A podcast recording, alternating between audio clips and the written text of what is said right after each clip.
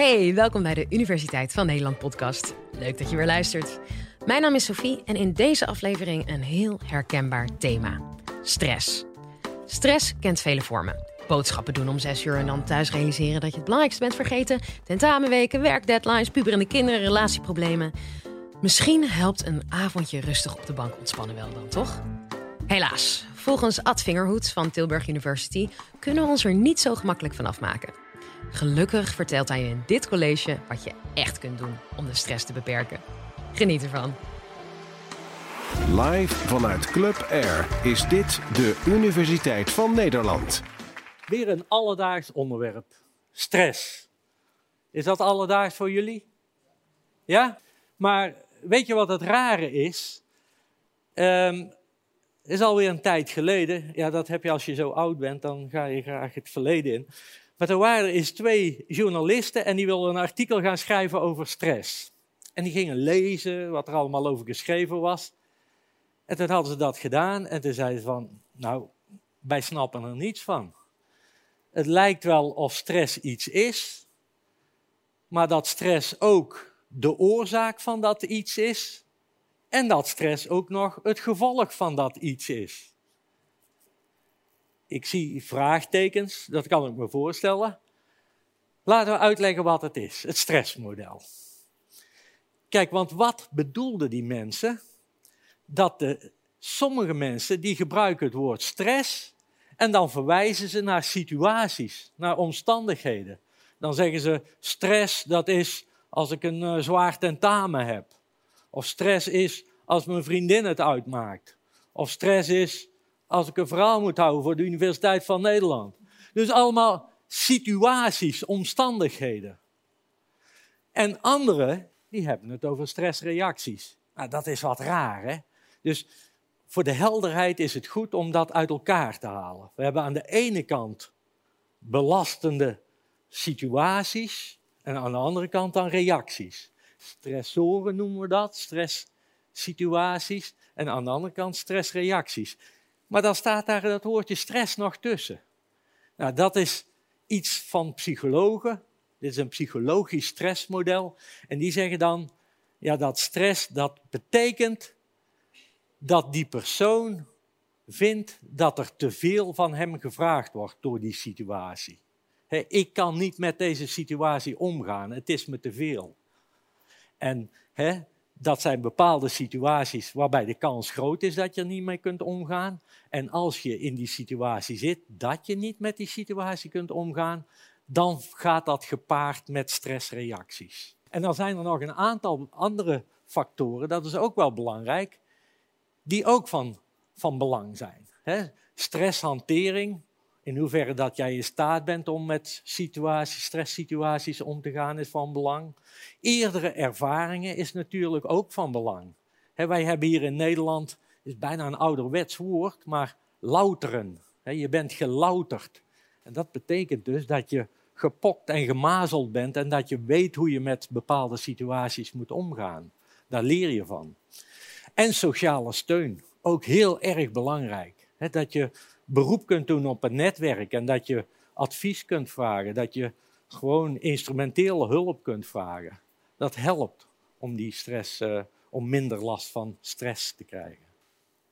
Oké, okay, nou gaan we eens infocussen op die stressoren. Wat zijn dat voor situaties? Um, nou ja, heel divers. Aan de ene kant kun je zeggen van het zijn ingrijpende, zware gebeurtenissen. Het overlijden van iemand die je lief is, uh, werkloos worden, uh, stel dat je huis afbrandt. Maar ook moet je denken aan situaties die min of meer verbonden zijn met, je, met het werk wat je hebt, of met het gezin wat je leidt, of met, nou ja, allerlei rollen die je speelt. Nou, en waar moet je dan aan denken? Vooral natuurlijk dat er te veel van je gevraagd wordt, veel eisende situaties, maar ook dat de situaties onvoorspelbaar zijn, dat ze oncontroleerbaar zijn, dat je het gevoel hebt van ik heb geen greep meer op de situatie. Verliessituaties zijn heel belangrijk. Het verlies van anderen, maar ook het verlies van status, het verlies van bezittingen die uh, zeer uh, uh, geliefd bij je zijn, die, waar je zeer aan gehecht bent.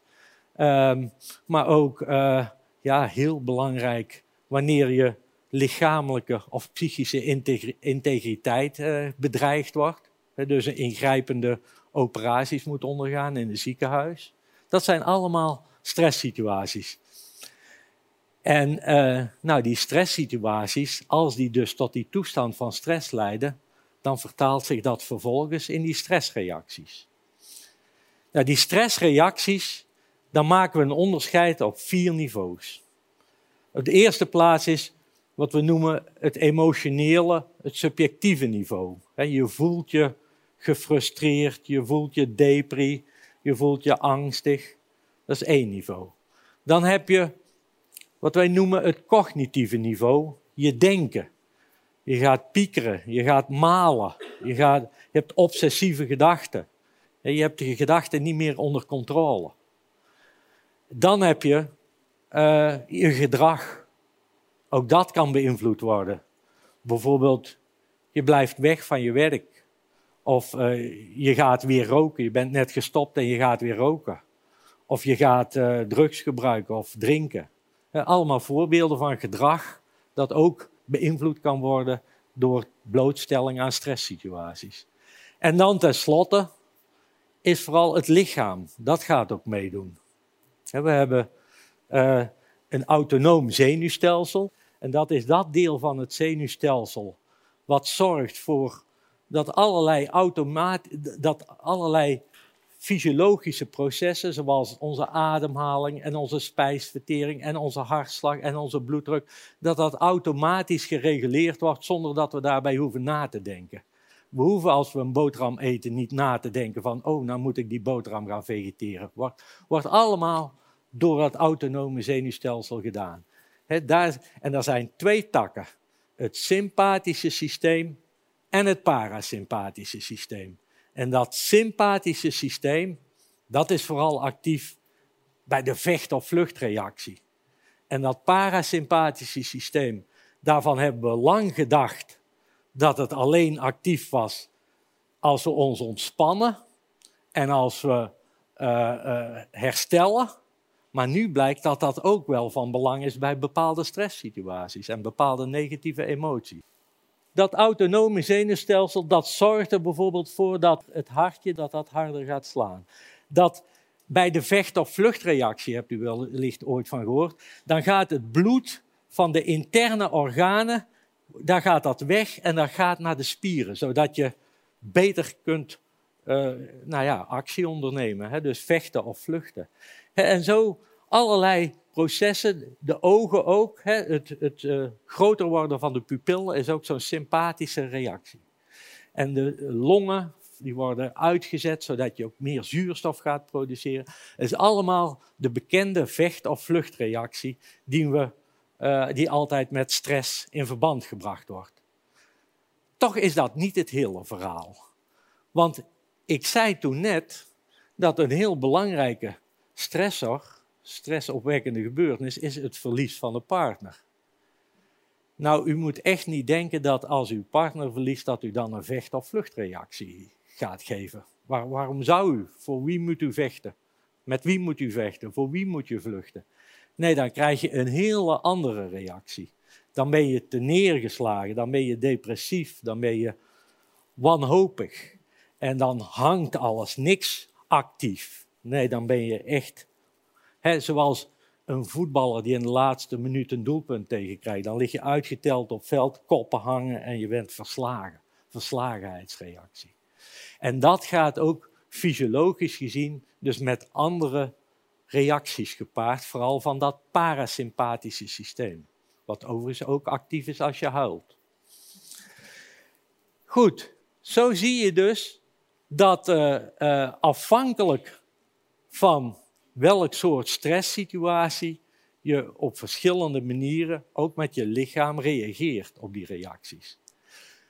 Een volgende vraag is dan natuurlijk, wat kun je eraan doen? Hoe versla je stress?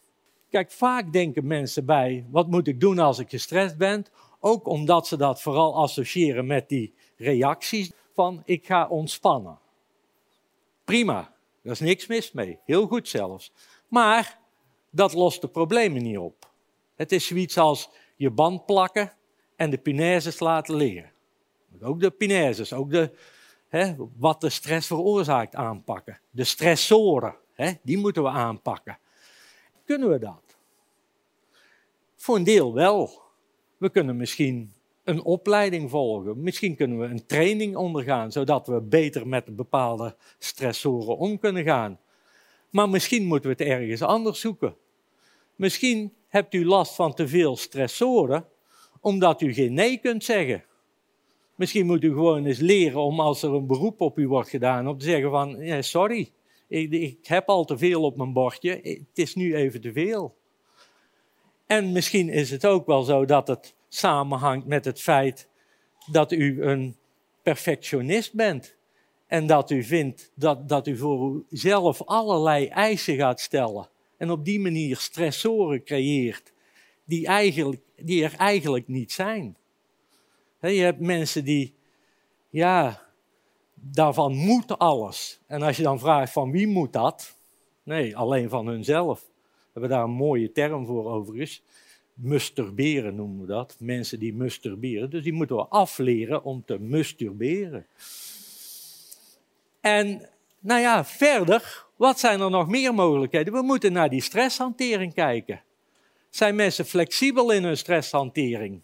Of proberen ze alle, alle stressfactoren met één manier tegen te gaan? Dat is net als een timmerman die alles met een hamer wil maken. Nee, dat lukt niet. Je moet aanleren om op, op meerdere manieren met je stress om te gaan. Of misschien mankeert er ook iets aan je, ben je sociaal een beetje niet zo vaardig, zodat, zodat je niet kunt of dat niet wilt of niet weet hoe het moet, een beroep doen op je sociale netwerk. Dat je vraagt aan anderen van, kun je me alstublieft helpen, ik heb het nu even moeilijk. Allemaal belangrijk. En dan tenslotte als derde zijn natuurlijk die stressreacties. De yoga of allerlei andere vormen van, van stress, uh, ontspanningsoefeningen. En zo heb je een integrale aanpak van je problemen. En op die manier kun je dus echt iets doen aan je stress. Maar beperk je niet tot stressreacties, want dat is vechten tegen de bierkaai. Werken ook aan de oorzaken. Dan heb je kans dat het goed komt. Dank je wel voor aandacht. Ik hoop dat je het een leuk en leerzaam college vond. Ken jij nou zelf een wetenschapper die je graag eens hier zou horen? Tip ons dan.